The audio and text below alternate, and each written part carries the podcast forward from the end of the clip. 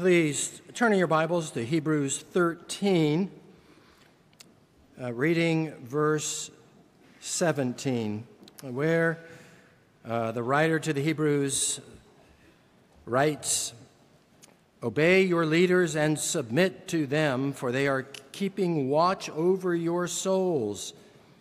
As those who will have to give an account, let them do this with joy and not with groaning, for that would be of no advantage to you. And pray for us. And pray for us. Uh, what's, uh, what's implied by the directions that we find here that we are to obey and submit to our leaders? Well, I, I would say it implies that there's a form of government in the church, that there's a process of selecting those to whom you will submit and obey, uh, that there is a delegating of authority uh, to uh, those who are put in the offices of leadership, that there's an assignment of tasks. You can see that here with the keeping watch over your souls. That's implying certain tasks are being given. In, in our case, we have elders who are concerned for the spiritual affairs, the deacons who are concerned for the material or physical concerns, and the trustees who manage uh, the secular assets. And, and then you have the membership uh, who are being called uh, to obey and to submit to those leaders who fill the, the offices that make up the form of government and exercise the authority and are responsible for the tasks um, of the positions to which they have been elected. Now, we have, we have a message. Uh, that's certainly implied by keeping watch over your souls. That's what we're concerned about as a church. We're concerned about souls. That's why we preach the gospel every week in every service. We're concerned about the salvation of souls. We're concerned about the sanctification of sinners.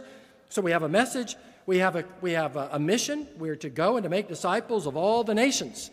And we're to baptize them in the name of the Father and of the Son and of the Holy Spirit.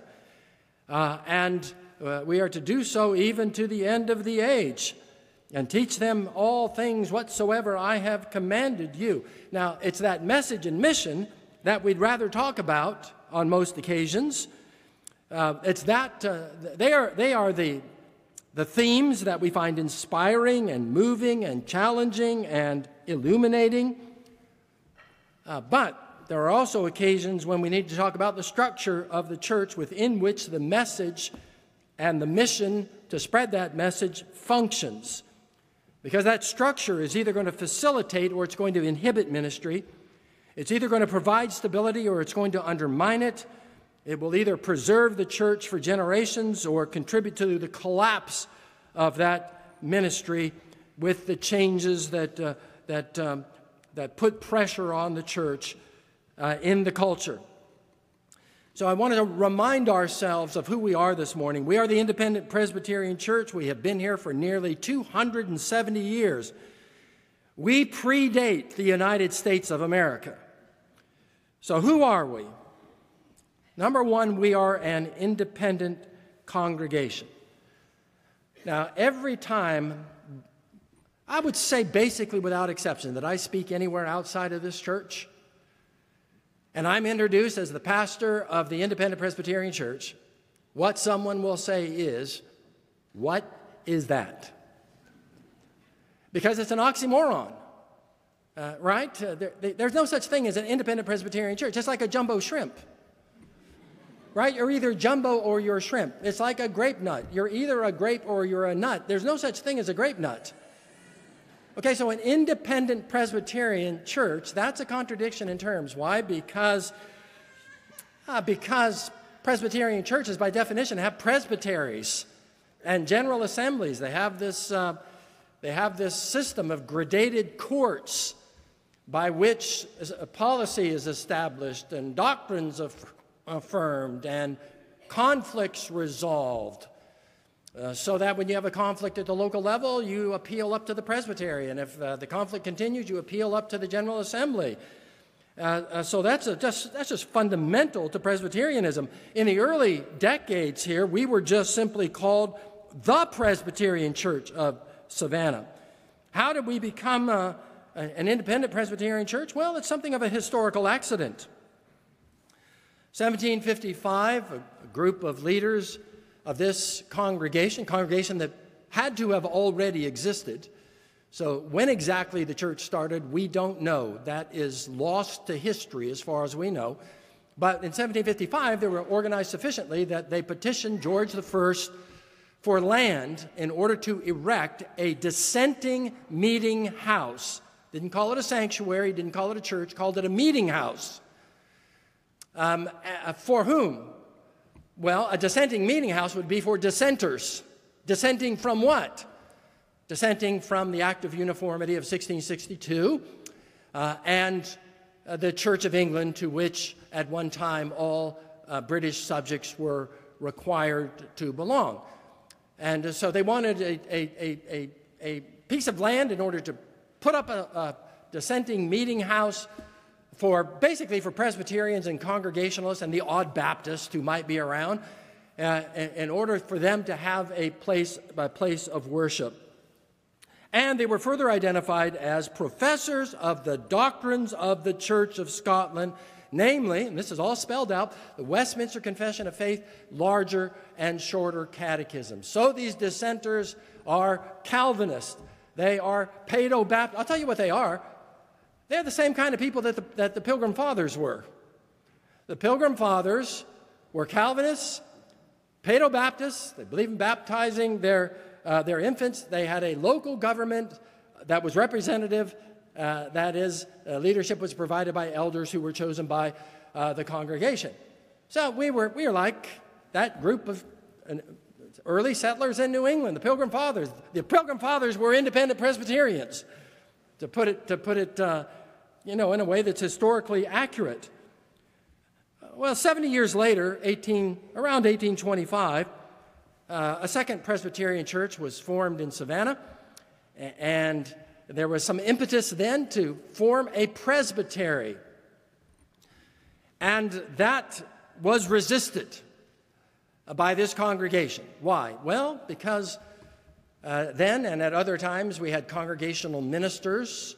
Uh, because there was this, uh, this close association between Congregationalists and Presbyterians, they were virtually identical. So there was no enthusiasm for a presbytery amongst uh, congregational congregationally um, you know, biased uh, ministers. But the big, I think the main reason why was the church was uh, accustomed to autonomy at that point. Uh, they'd been independent for 70 years. They hadn't been accountable to anyone else, and they weren't about to surrender their, um, their autonomy, their ability to control their own affairs, to some other body that would sit over them. And so what developed was something of a hybrid what we have today. Your ministers are Presbyterians. Uh, we are members of the Savannah River Presbytery of the PCA. We believe in connectionalism. We believe in Presbyterian form of church government. We might even privately refer to the scourge of independency. But we have uh, been uh, permitted gladly to labor what's called out of bounds. We're not within the presbytery itself, as it were. We're not a congregation of the presbytery, but like our predecessors for the nearly 270 years, we are members of the presbytery while the church is not. So, what are we? We're independent. We're not part of a denomination. Well, in what sense are we Presbyterian? All right, so this is the way we typically describe these things. Our ministers are Presbyterian. That counts for something. Two, our doctrines are Presbyterian. I've just noted them. We subscribe. We've subscribed for nearly 270 years to the Westminster Confession, larger, shorter catechisms. We believe they provide an accurate accounting of, summary of, comprehensive rendering of what the Bible teaches across the whole range of theological subjects from A to Z. It's the most complete doctrinal statement uh, ever formulated by Protestants.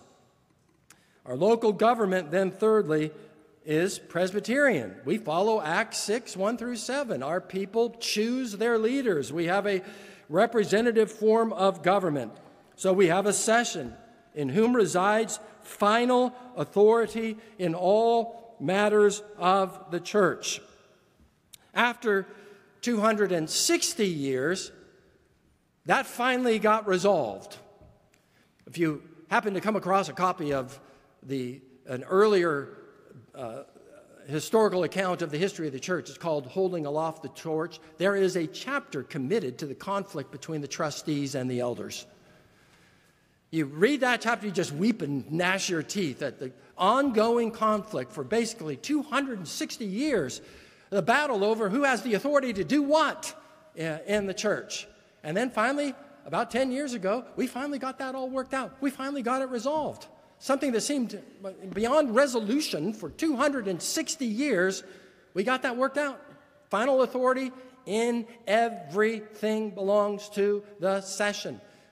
That's a very important principle to work out. We, we know churches that have blown up over, for example, the issue of the deacons versus the elders, where the deacons thought of themselves as having their own authority, having a, virtually autonomy, and uh, to submit to the direction uh, of, the, of the deacons of the church. No, that's clear now in, in this church, as it always should have been. So we have elders, we have deacons. What's their job? They assist the elders. We go back to Acts 6, 1 through 7 again, which we believe provides a foundational text for deacons. What are deacons doing? They are organizing the service of the widows of the church. It's, uh, it wouldn't be accurate to say they're waiting on tables, but, uh, but I think it creates an image that I think is actually a helpful one. They're responsible for the distribution to poor and needy people. They're responsible to facilitate the services of the church. They're responsible for the material upkeep of our buildings and our, and our vehicles. They are um, freeing the elders of the church to focus on things that are more strictly spiritual in nature. And so relieving them of, of, of, the responsibility for all those other matters. When things are properly functioning, that's what they're doing. So that the elders are able to focus on the, the spiritual well being of the congregation. And then there are trustees. And we ask them to manage the secular assets. Why? Once again, because we don't, we don't want the elders being occupied with deciding where to invest the assets of the church. There are others who, frankly, are more qualified than most of us who are elders. I'm a teaching elder, we have ruling elders. Uh, so we find, uh, we find men who are, who are uh, good at managing assets, uh, who are members of our church, and who uh, understand our priorities and subscribe to our doctrines and so forth, to take care of that so as to relieve the elders. So again, they are able to focus on the spiritual matters, the spiritual health, the spiritual well being of, the con- uh, of the congregation. They're able to give that their full time attention. That's the point. Not every church has trustees, not every church needs them. It's been in the, the wisdom of the church here for virtually centuries now. And, and you can see the wisdom of it. Let others handle that uh, so that uh, the elders and the deacons, for that matter, matter uh, are able to do uh, their job. Well, what happens if there's a conflict in the church? Well, this is where we de- deviate from classic Presbyterianism. You don't appeal up to the presbytery, you appeal down to the congregation. Did you know that if you don't like a decision that was made by the elder, you can run around the, in the congregation and gather 25 signatures and force a congregational meeting to deal with that issue. I beg you not to do that. However, I recognize that you have a right to do so. And I think it's a good thing. I think it's good that that's protected. Uh, so that because there's no appeal up, you can appeal down to the congregation and submit the matter to the vote of the congregation. So it's at that point that we we do, we do deviate. The important point here is that there is a process for determining policy, program, discipline, and whatever else comes before the church. I have a friend in the ministry who fought a two year battle because there was not a process, or, or, or, the process itself was abused. So it's something that was approved by the session and then approved by the congregation. That was then appealed up and appealed again and appealed again. And caused all manner of hardship and, and, and distraction uh, within, within the congregation. This is what I'm saying that yes, we have a message and we have a mission, but we also have a structure, and the structure is important. Why? So that we don't, we don't get ourselves all tangled up in eternal affairs and disputes. There is a process for dealing with things. It begins with uh, the election of the officers that then moves to the session that's making decisions about uh, the program uh, and, the, and the policies and, and uh, the doctrinal issues that, that the con- congregation faces. And then, if that is, is uh, und- und- undesirable, there is a process. You can appeal to the congregation in, in, in our situation. Now, I want to, continuing as we speak of ourselves as Presbyterians, obey your leaders and submit to them. What does that mean? Well, I'll tell you what it doesn't mean. It doesn't mean you obey and submit like, a, like uh, you would command the obedience of an animal. Okay, we talk about animals obeying, but when, we, when we're using the word obey, we don't mean the same thing when we're talking about congregations. They don't submit like a, like a dog submits. Um, we also uh, believe that uh, the wives are to submit to their husbands. Uh, but again, what do we mean? That, that the meaning of the word alters when you're dealing not with an animal, but with another human being made in the same Im- image of God and a co heir, using the language of the Apostle Peter, a co heir of the grace of life, then submit to, to your husbands. That takes on a different, that, a different, a very important nuance because of the person with whom you're dealing, who is your equal which is not to deny that there is an, a, a hierarchy of authority, but that person who is being called upon uh, to submit is, a, is, an, is an equal, so, so that the word has a, a different meaning, and, and that applies to the obedience and submission of the congregation. It's not slavish obedience, there's a process uh, so that the authority can be resisted. So I think it's fascinating as you go on in the verse where uh, the writer says, uh, having called the congregation to obey your leaders and submit to them, for they are keeping watch over your souls. I would say that applies to all elders and deacons, and for that matter, the trustees too. And ultimately, what we are concerned about is the spiritual well being of the church and the facilitating of the ministry of the church, so that we are true to our message and that we are aggressive in carrying out our mission as those who will give an account. So that's sobering. James says, Let not many of you become teachers, because as such there will be a stricter judgment. You take on the responsibility, there will be a higher degree of accountability come judgment day. All right, then, then, then this. Let them do this with joy and not with groaning, for that would be of no advantage to you. Now, that's a curiosity, isn't it? Why does he throw that in there? Well, I reckon he would throw that in there because that's a pretty typical situation. That's what I would guess. That often the leaders of the church are confronted with conflicts that cause them to groan and rob them of their joy. And he's adding this uh, additional clause that'd be no advantage to you. You grieve uh, the leaders of the church complaining about how they're leading or what they're deciding, and, and uh, you, what you're doing is upsetting the life of the church. That's not going to be an advantage to you. You're distracting them from their work. In the news, right now, in fact, I was reading just this morning yet of another case of pastoral abuse. It's been in the news uh, prominently the last couple of years. And there are some egregious examples of pastoral abuse.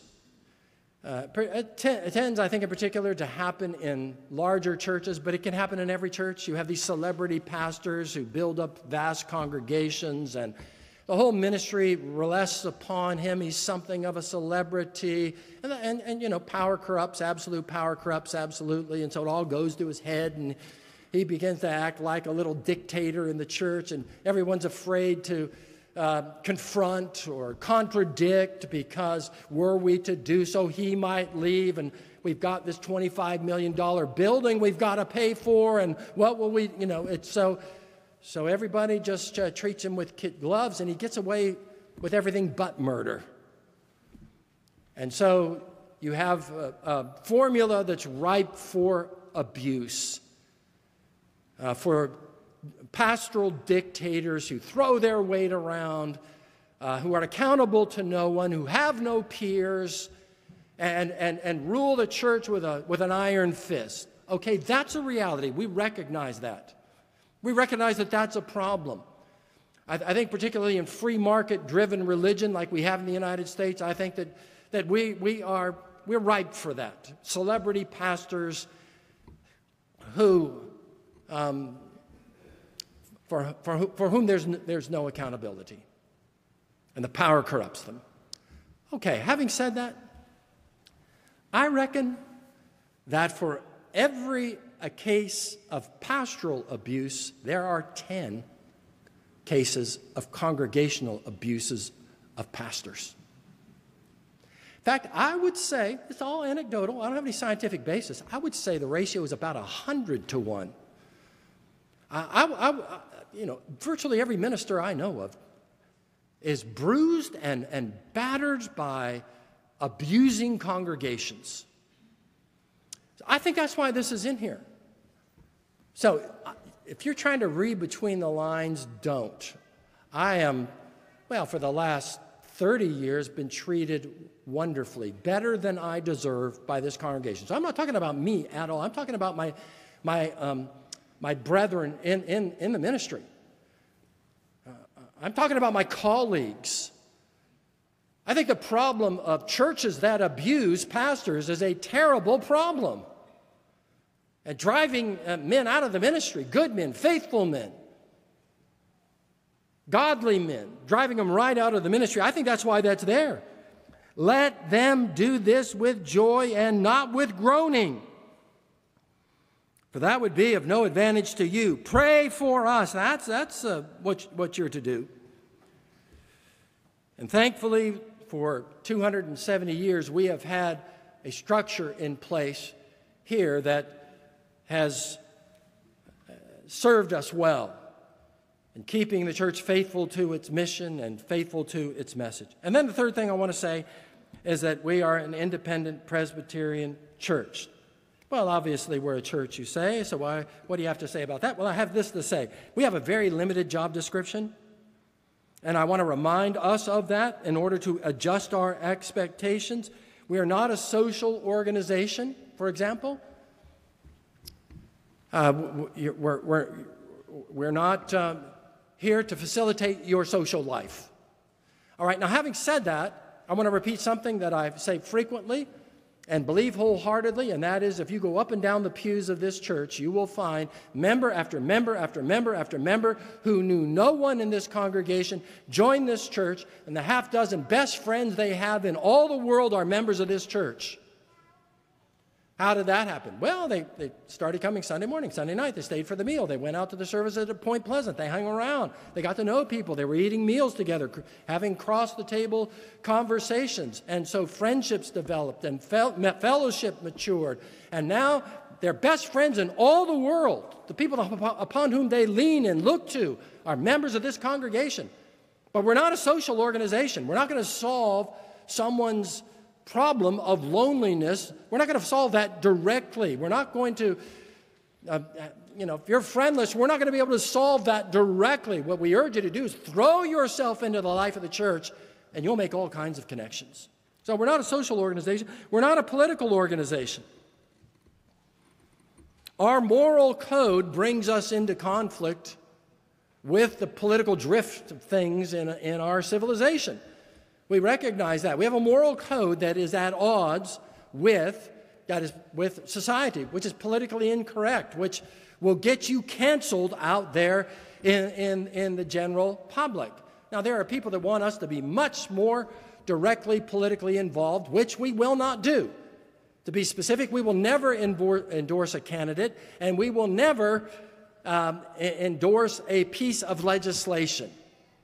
Now, I say never. I mean, if Hitler were running for office, you know, maybe we'd, we'd you know, as Winston Churchill said, if, the, if Hitler invaded hell, he'd put in a good word for the devil in the House of Commons. So I, you know, I don't want to be absolutely absolute about that, but basically, we're not going to, we're going to avoid political engagement. We're going to settle for teaching Christians to be Christians, and hopefully, their informed conscience will, will lead them to vote in, in ways that are. Um, that are consistent with that. So, yes, we do I- intersect with political issues, but we're not a political body. We don't have a political agenda. We don't endorse candidates and legislation. We have a limited job description. What is it? Worship and witness. That's about the extent of it, and that's about the extent of our competence. As soon as we wander outside of worship, uh, worship and witness, I think we can do a pretty good job of Here's what we're, I'm just going to say we're competent. We're competent to have worship services.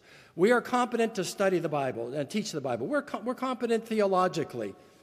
Uh, we're competent pastorally. These are the areas of our competence. We start getting outside of that, we will demonstrate our incompetence very quickly. We will fall flat on our face and make major mistakes.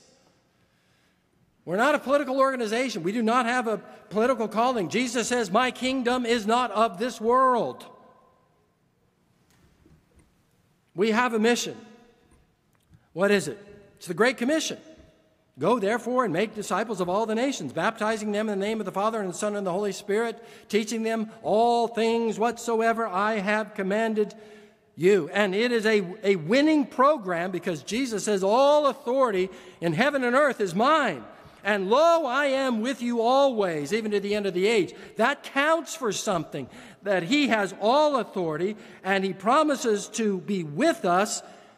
That means something about our outlook and our hope and our confidence as we move forward in mission. Back in Matthew 16, Jesus said, I will build my church. It, this is a winning program. The gates of hell will not prevail against it. Gates are, are, are, are agents of protection, right? What, what Jesus is envisioning is an aggressive church on the offensive, not the defensive, with the gospel battering down the gates of hell. They will not prevail, they will fall. The citadels of evil will fall. So that means we're a part of the the, the most successful and exciting program, institution that one could possibly ever be involved in. It's a limited job description in one sense, worship and witness. On the other hand, it's absolutely cosmic in its, in, in its, in its scale because it's, it's through the gospel the simple proclamation of the simple gospel. The going uh, to the nations, the, the baptizing them into the fellowship of the church, teaching all that Jesus commands, that is the way. It's not directly through political action, it's not directly through social activity. No, no, it's through the proclamation of the gospel that the gates of hell themselves get knocked down and the powers of darkness are defeated, and the kingdom of God is established. This is the most important, most exciting, most successful organization with the most important tasks ever assigned to humanity. We're part of an institution that's 2,000 years old on a 2,000 year mission, the end of which will be every knee bowing, and every tongue confessing that Jesus Christ is Lord to the glory of God the Father. As we pray together. Our Father in heaven, we love your church. We love everything about your church, flawed though it is. And oh Lord, we pray that you will fulfill your promises, build your church, break down the gates of hell, exercise your authority, and be with us to the end of the age. In Jesus' name we pray. Amen.